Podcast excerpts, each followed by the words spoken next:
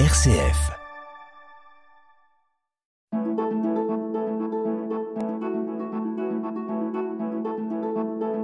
Itinéraire.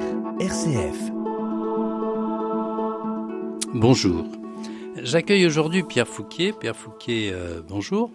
Bonjour Hubert. Euh, qui est un jeune prêtre, qui a 31 ans, qui a été ordonné euh, il y a 4 ans. Il y a presque 4 ans. et Presque 4 ans. Oui, oui, enfin le 29 juin, le 28 juin, je ne sais plus. Euh, enfin le jour de la Saint-Pierre et Saint-Paul. Hein, et, et qui, qui est actuellement euh, vicaire à Saint-Avertin et qui va euh, remplacer l'abbé Taudière à, à Ballon-Miré à partir du mois de septembre. Hein, euh, donc dans la dans le doyenné euh, de jouer les tours qu'il connaît bien puisqu'il nous le racontera. Il est il, il a d'abord été vicaire à jouer et puis il est pompier euh, pompier volontaire à jouer. Donc c'est pas mal. Hein vous en parlerez tout à l'heure. Pierre, j'aurais aimé, euh, vous êtes natif, donc euh, si j'ai bien compris, de, Touraine, hein, mais vous avez vécu à Saint-Épin. Euh, j'aurais aimé que vous nous fassiez part de, votre cheminement spirituel, celui qui vous a amené à la vocation. Alors je viens d'une famille catholique, pratiquante, avec les parents un peu engagés dans la paroisse, dans la foi. Donc euh, j'ai fait les années de catéchisme comme tout bon petit enfant euh, catholique d'une famille pratiquante. Et on avait à Saint-Épin un, un prêtre, un ancien, de, qui vivait un peu à l'ancienne, on peut dire, et qui restait plus de 50 ans sur euh, la paroisse. Et Il s'appelait comment? euh, l'abbé Pierre Groussin. D'accord, ça peut rappeler à certains auditeurs euh, euh, qui l'ont peut-être connu. hein. Ah, probablement. Et puis il y a une petite plaque euh, pour lui dans l'église en remerciement des paroissiens qui l'ont beaucoup apprécié. D'accord, mais ça se voit plus, hein, un curé qui reste 50 ans dans la même paroisse. Euh, C'est vrai que ça fait très long. Et aujourd'hui, c'est un turnover qui est beaucoup plus rapide. Mais ça permettait d'avoir le temps de, de s'attacher à lui. Et je crois qu'il était apprécié par beaucoup. euh, des- les générations euh, les, les plus anciens en parlent encore euh, de lui. Donc c'est une figure qui m'a beaucoup marqué. Il était bon comme du bon pain. J'étais enfant de cœur avec lui. Euh, et avec nous, les servants, il était très, très sympathique. Donc c'est un beau visage de prêtre euh, que j'ai connu depuis tout petit, qui m'a donné euh, envie de l'être. c'est ma maman qui me raconte encore les, les fois où je disais, avec, à table avec mes cousins par exemple, quand on disait quel métier est-ce que tu veux faire, je répondais prêtre, mais je m'en souviens plus. Donc c'est une vocation qui date. euh, Donc c'est une longtemps. véritable admiration que vous aviez euh, pour lui. Pour lui, oui. Et puis après, pour les, j'ai connu des belles figures dans ceux qui ont suivi, euh, le- euh, ceux que j'ai rencontrés par la suite quand j'étais adolescent et, et pendant les études. D'accord. Et toujours à Saint-Épin ou non? Je suis resté à Saint-Épin jusqu'à 18 ans. Mhm. Et après, je suis parti pour les études. Et qu'est-ce que vous aviez, qu'est-ce que vous aviez commencé comme études supérieures? J'ai fait un an à l'école de, de mission de Paray-le-Monial, qui a fermé avec la communauté de l'Emmanuel, juste après le bac. Et après, j'ai fait un an de BTS à Saint-Gatien à jouer les tours. De BTS de quoi? Euh, dans la construction, pour être économiste de la construction. D'accord, ben c'est parfait tout ça. Et alors, et, et vous êtes rentré très jeune au séminaire. Et pourtant, vous aviez connu une fille. Exactement, oui. On a cheminé euh, un an ensemble, après s'être connus euh, pendant un long moment. Et en fait, le... pendant cette année-là, je dit, au tout début, euh, il faut peut-être que je règle une question, euh, maintenant qu'on a commencé, qu'on se connaît bien, maintenant qu'on a commencé à cheminer, celle d'être prêtre, parce que euh, elle est dans mon cœur depuis que je suis tout petit, mais euh, je l'ai peut-être un petit peu mise de côté. Et donc j'ai fait un cycle de discernement avec la communauté de l'Emmanuel tout en faisant les études. C'était un week-end par mois, si je me souviens bien, pour travailler un petit peu cette question-là, la laisser. Et alors, est-ce que c'est une, question euh, de parpaillot, si je puis dire. Est-ce que euh, est-ce que ces cycles de discernement sont pas un petit peu biaisés euh, par la communauté de l'Emmanuel, enfin que ce soit la communauté de l'Emmanuel ou d'autres, parce que qu'ils n'ont pas tendance justement à vous pousser vers le euh, vers le sacerdoce? Eh ben, ils m'ont laissé plutôt libre, puisqu'à la fin Non, du mais c'est important, hein, parce que le- la liberté, c'est une question euh, très très importante, puisqu'après ça permet d'être heureux toute sa vie. bien sûr. Donc euh, ils y sont quand même vraiment attentifs, et même pour la petite histoire, à la fin de ce cycle de discernement, J'avais pas eu de colombe qui a explosé un vitrail et de voix qui est descendue du ciel, donc je me suis dit, bon, bah, je suis peut-être pas fait pour Ah, ça. non, vous n'êtes pas le Christ, cher ami. Exactement. Mais je m'attendais à avoir quelque chose de très fort, de très concret, et en fait, je, je ne l'ai pas eu. Et c'est en retournant euh, la voir pour lui annoncer la fin de ce cycle de discernement et qu'il s'était rien passé euh, que là je lui ai dit, bah en fait non, en fait euh, je crois qu'il y a vraiment quelque chose dans mon cœur. Et, et comment elle a réagi, votre copine? Elle était pas très surprise. Et puis finalement, elle s'est dit que la vie avec Jésus, c'était pas mal aussi, donc elle est devenue consacrée. Itinéraire. Sur RCF. Itinéraire. C'est pas mal une religieuse et un prêtre, mais ça fera pas beaucoup d'enfants, ça. Et on a peut-être une fécondité différente. J'attendais la réponse. bon, alors, vous êtes rentré donc euh, euh, une fois que vous avez décidé donc de, de rentrer en séminaire, vous étiez vous étiez jeune, vous aviez une vingtaine d'années. Qu'est-ce que comment vous avez fait? Qu'est-ce que vous avez fait? Vous m'avez parlé de Cahors, ensuite. euh, Alors effectivement, euh, j'ai arrêté le cheminement avec la communauté de l'Emmanuel parce que c'était pas tout à fait l'appel que j'avais ressenti pendant le, le cycle de discernement. Et je me suis tourné là où j'avais les connaissances euh, de quelques amis séminaristes euh, et prêtres dans le diocèse de Cahors. Donc l'évêque m'a envoyé, je suis allé voir l'évêque de Cahors qui m'a dit bah c'est très bien Pierre, sois le bienvenu dans le diocèse, même si t'as pas vraiment d'attache. Si tu sens à la fin de, je t'envoie en année de propédeutique à Aix-en-Provence. Et si tu vois à la fin de cette année-là que tu es fait pour retourner à Tours, tu retournes à Tours. Si tu vois que tu es fait pour retourner dans la communauté de l'Emmanuel, tu retournes dans la communauté de l'Emmanuel. Et puis si tu veux rester chez nous, tu restes chez nous. Mais laisser très libre là aussi, euh, une fois de plus. D'accord. Et alors, qu'est-ce que vous avez fait? Bah alors j'ai j'ai continué avec lui pendant deux ans au séminaire de Toulouse. Et puis là, j'ai eu un peu le mal du pays.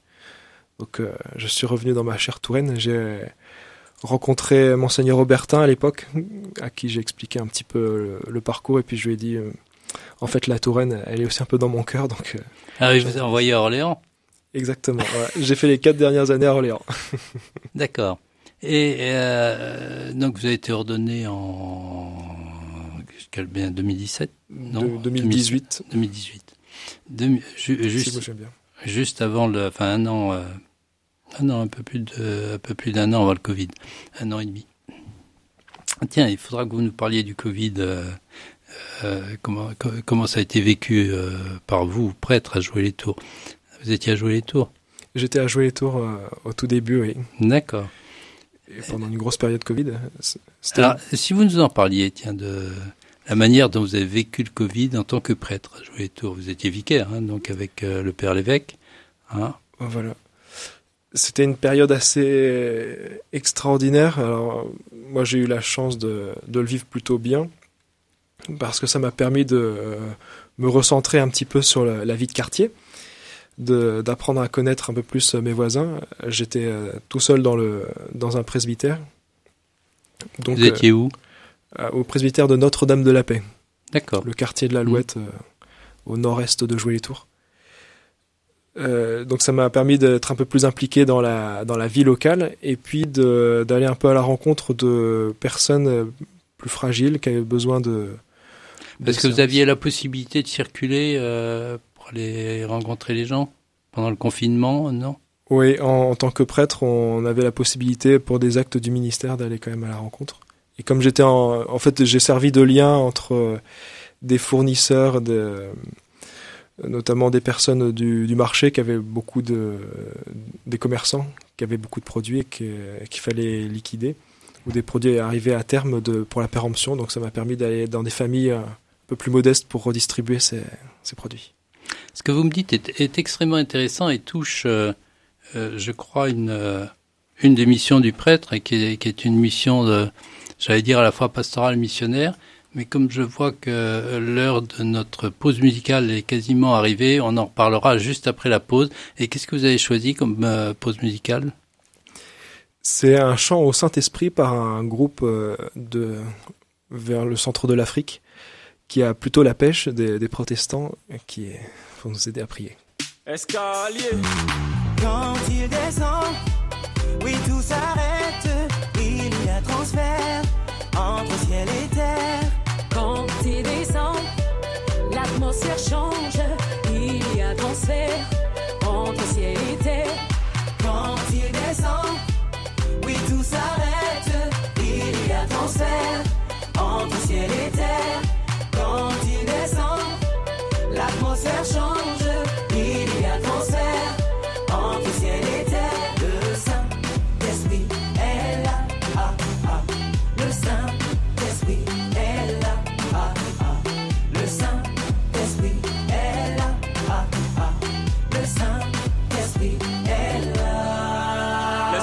Coach, moi son élève. Et lorsque je tombe, il me relève. Quand il est là, entre ciel et terre, y a plus de fossé. Pousser des cris de joie, allez-y sauter. Oublie ta peur, maintenant tu peux oser. L'esprit de force est à tes côtés. Côté, côté. Il est là. Emmenez les captifs, Il est là. emmenez les malades, Il est là. emmenez les stériles. Il est là. Il est là. Mon consolateur Paraclétos, la joie dans mon cœur, là c'est à cause de ta présence dans ma vie. Escalier, Devant toi, les ténèbres reculent, ta présence diffuse la joie. Ton onction brise tous les jours, toi seul déplace les montagnes. Hier sans toi, j'étais affligé et j'avais perdu tout espoir. Aujourd'hui, tu es dans ma vie, désormais je rayonne de gloire. Que le tête dise je suis fort, que le pauvre dise je suis riche, que l'opprimé dise je suis libre, c'est maintenant le Saint-Esprit est. Que tête dise je suis fort, que le pauvre dise je suis riche, que l'opprimé dise je suis libre, c'est maintenant le Saint-Esprit est là. C'est par lui que Jésus m'a validé. Sans lui, ma vie n'est plus que vanité. Le Saint-Esprit me rappelle que j'ai sur moi la marque du Seigneur. Avec lui, j'ai une vie de qualité. Je suis tellement béni, t'as pas idée. Le Saint-Esprit me rappelle que j'ai sur moi la marque du Seigneur. Par sa puissance, il transforme. Par sa puissance, il guérit. Par sa puissance, il renouvelle. Il restaure les cœurs brisés. J'ai eu la grâce tant de fois de voir sa présence se manifester et j'ai compris que quand il descend, oui tout s'arrête, il y a transfert entre ciel et terre. Quand il descend, l'atmosphère change, il y a transfert entre ciel et terre. Descend, oui tout s'arrête, il y a transfert entre ciel et terre. Quand il descend, l'atmosphère change, il y a transfert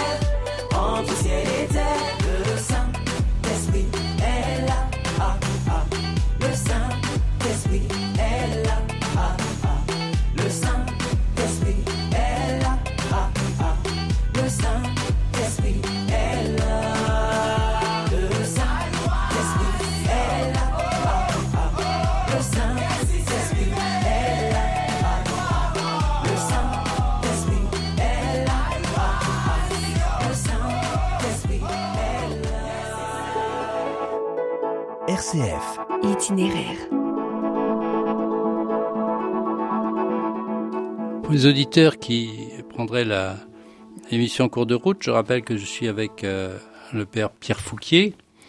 Et Pierre, vous nous avez parlé de, donc, de votre cheminement spirituel jusqu'à votre ordination en 2018.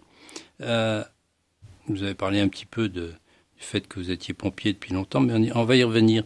Est-ce que vous pouvez, euh, en quelques mots, euh, nous parler de ce qu'est pour vous le rôle du prêtre? J'aime bien cette euh, petite exhortation du pape François qui dit que le, prêtre, c'est le berger d'un petit troupeau et que s'il veut être vraiment le berger, il doit être de temps en temps devant pour le guider, il doit être de temps en temps au milieu pour euh, sentir la brebis. Il dit un prêtre qui sent pas la brebis, c'est pas un vrai prêtre. Euh, c'est un peu la petite expression de saint Augustin euh, avec vous je suis chrétien, pour vous je suis évêque. Quelque chose de ça, d'être au milieu du troupeau. Et puis d'être aussi derrière le troupeau pour être avec ceux qui sont un peu plus loin, qui traînent un peu plus, qui ont du mal à rentrer dans, dans le troupeau ou qui sont blessés. On va peut-être en parler d'abord, si vous voulez bien. Euh, comment être avec euh, derrière? Comment sont les blessés? Comment sont les ceux qui sont plus loin, euh, les plus faibles entre guillemets? Il y a toute une partie du ministère qu'on qu'on s'imagine pas en fait tant qu'on ne le vit pas. On s'imagine que le prêtre c'est celui qui célèbre la messe le dimanche et puis qui célèbre des sacrements et qui gère un peu la paroisse, mais en fait il y a tout un autre pan avec ceux qui sont justement un peu derrière. Euh, ça peut être euh, des appels tard le soir pour aller donner un sacrement des malades. Ça peut être euh, tout simplement prendre un peu plus de temps en croisant quelqu'un, je peux être n'importe où, au supermarché, dans la rue, pour parler, quelqu'un qui a envie de s'exprimer, en voyant le, col romain qui se dit a un prêtre et qui a des questions assez profondes, ou bien qui a envie de sortir un peu sa haine de l'Église. Ça peut arriver. C'est Ça vous est arrivé après le rapport de la SIAZ euh, en direct, non, pas, pas vraiment. En fait, il a eu un gros retentissement de ce que j'en ressens hein, dans l'église et à l'extérieur de l'église, euh, assez peu. C'était plutôt du oh bah ça se savait déjà. C'était de l'impression que j'en ai. euh. D'accord. D'accord. Je vous ai interrompu. Continuez sur le sur les faibles, les faibles, le- le- le- les fragiles du troupeau. Les fragiles du troupeau, oui, ce sont aussi les peut-être ceux qu'on accueille euh, pour les demandes euh, de mariage, de baptême, euh, pour, les funérailles, qui se mettent pas beaucoup les pieds à l'église, qui viennent parce qu'il y a quand même un petit quelque chose, il y a une petite braise à l'intérieur, mais sans plus. D'accord. Et alors, est-ce que vous avez un remède? Ah, si ça se, si ça se savait le, le remède, je pense que les, les paroisses seraient remplies. Euh, C'est beaucoup de délicatesse peut-être pour pas souffler trop fort sur la braise, pour pas l'éteindre et pour pas en même temps euh, éviter de souffler dessus pour pas qu'elle s'éteigne non plus. Il y a un petit quelque chose euh, à accompagner. Il y a un texte d'évangile qui me plaît beaucoup et qui me marque beaucoup, c'est celui de la Samaritaine, où Jésus ne lui dit pas tout de suite tout d'un coup, euh, ça, ça vient petit à petit dans un dialogue euh, où ils apprennent à s'apprivoiser tous les deux et petit à petit les choses viennent. Le, je pense que le, c'est un travail de long terme en fait. le- de s'occuper Oui, mais lui. est-ce que comment faire pour euh, Est-ce qu'il y a des structures d'accueil euh, dans l'Église pour euh, ces gens-là, indépendamment du baptême Une fois le baptême ou le mariage célébré, euh, chacun repart vaquer à ses occupations. Ensuite, euh, il y a les ronces qui étouffent. Enfin, vous connaissez le- l'Évangile mieux que moi. Euh, comment faire pour avoir des structures d'accueil? Est-ce que est-ce qu'on y réfléchit dans l'Église? Il y a une réflexion, mais euh, on en est peut-être encore un peu loin. Vous savez, quand le, après la messe du dimanche, euh, tout le monde est content de rentrer chez lui. Voilà, il y a des petites discussions euh, entre en- entre amis sur le parvis, et c'est normal parce que tant mieux, c'est agréable de retrouver les copains le dimanche. Sauf que il y a des personnes qui passent à la trappe, euh, qui qui n'ont personne avec qui discuter, donc qui rentrent chez elles sans avoir vraiment fait une rencontre. Et puis quand on célèbre un baptême juste après, euh, on le dit, la communauté chrétienne est heureuse de vous accueillir. Euh, elle est un peu réduite, la communauté chrétienne. Là, c'est plutôt euh, un service de une ou deux personnes qui sont là parfois pour le- les préparations baptême, mais pas toujours. Euh, donc il faut se débrouiller un peu tout seul. La communauté chrétienne, c'est juste euh, le prêtre. Et c'est- Et c'est là où c'est un peu dommage. Donc ça veut peut-être dire qu'il faut qu'on réfléchisse euh, à plusieurs, parce qu'on est plus intelligent en général à plusieurs que tout seul, pour essayer de trouver des solutions. Itinéraire, itinéraire, itinéraire. Itinéraire sur RCF. Il y a quelque chose dont vous ne nous avez pas parlé, c'est que vous êtes pompier volontaire. Alors, un prêtre pompier, hein, qu'est-ce que ça donne On doit être en France. Pas sur le plan spirituel, pas uniquement sur le plan spirituel, hein, parce que En France, on doit être une douzaine actuellement. Euh, 12, 15, quelque chose comme ça, prêtre pompier. Et on a tous des expériences euh, un petit peu différentes parce qu'on n'y est pas rentré forcément de la même manière. Et ni forcément pour les mêmes raisons. Mais c'est vrai que c'est un petit peu détonnant euh, en entrant euh, parce qu'on est recruté au début. Et donc on passe devant le conseil de centre. C'est un peu le, le, le conseil de management de, de la caserne. Et là, c'est un peu comme un entretien d'embauche. Il y a des, questions qui se posent. Et j'avais beaucoup aimé ce moment-là parce que c'était, on était surpris euh, des deux côtés. euh, À la fois de leur côté, ils étaient un peu surpris d'avoir un prêtre. euh, donc ils m'ont posé des questions euh, assez étonnantes. Et puis de, l'autre côté, j'étais un peu surpris aussi de, leur surprise. Ça donne un, côté qui est qui est très étonnant. Oui. Avec mes- méconnaissance de, de la vie du prêtre. Et puis quand, quand j'ai commencé, en plus, euh, je venais tout juste d'être ordonné, donc euh, je savais pas trop quelles étaient les disponibilités que je pouvais donner. Et, et, maintenant, euh, il vous regarde comme un oiseau rare ou au contraire comme un comme un bon copain, comme un pasteur, comme quelqu'un à qui on vient se confier, à qui on peut parler, etc. Comment ça se passe? Je retiendrai l'expression de l'un d'entre eux qui me présentait à un nouveau. Il disait ah regarde euh, lui c'est un comme nous mais sauf qu'il est curé. Et vous, a- et- et- et- il leur arrive de venir vous voir pour vous parler de, de questions euh, spirituelles ou, ou, ou morales les concernant? Euh, systématiquement quand euh, quand j'y vais, bah, on parle de tout et de rien. Il y a des discussions Bien qui sûr. sont comme partout. Et systématiquement, on, on en vient au sujet de Dieu, de la religion, de ah oui, qu'est-ce que tu penses du pape François, qu'est-ce que tu penses de d'un événement de presse qui vient d'arriver, euh, ou de questions de philosophiques, métaphysiques. C'est un, c'est un bon moyen hein, de, de faire. euh, C'est un bon moyen de mission, de témoignage. Ah, c'est extraordinaire, oui. C'est extraordinaire Pa- parce qu'en fait, on a la, on a la parole très libre et puis ils sont très nature quand euh, Oui, puis on travaille ensemble. Hein, on, on va éteindre le feu ensemble. Hein, donc, exactement. Et, et puis ça, ça crée des liens. je suis comme tout le monde à faire des erreurs aussi, donc euh, parfois Bien on sûr. me reprend. Donc euh, c'est- il y a une, une relation de confiance et de et, et très simple en fait qui qui se bâtit. Ça, c'est du long terme aussi.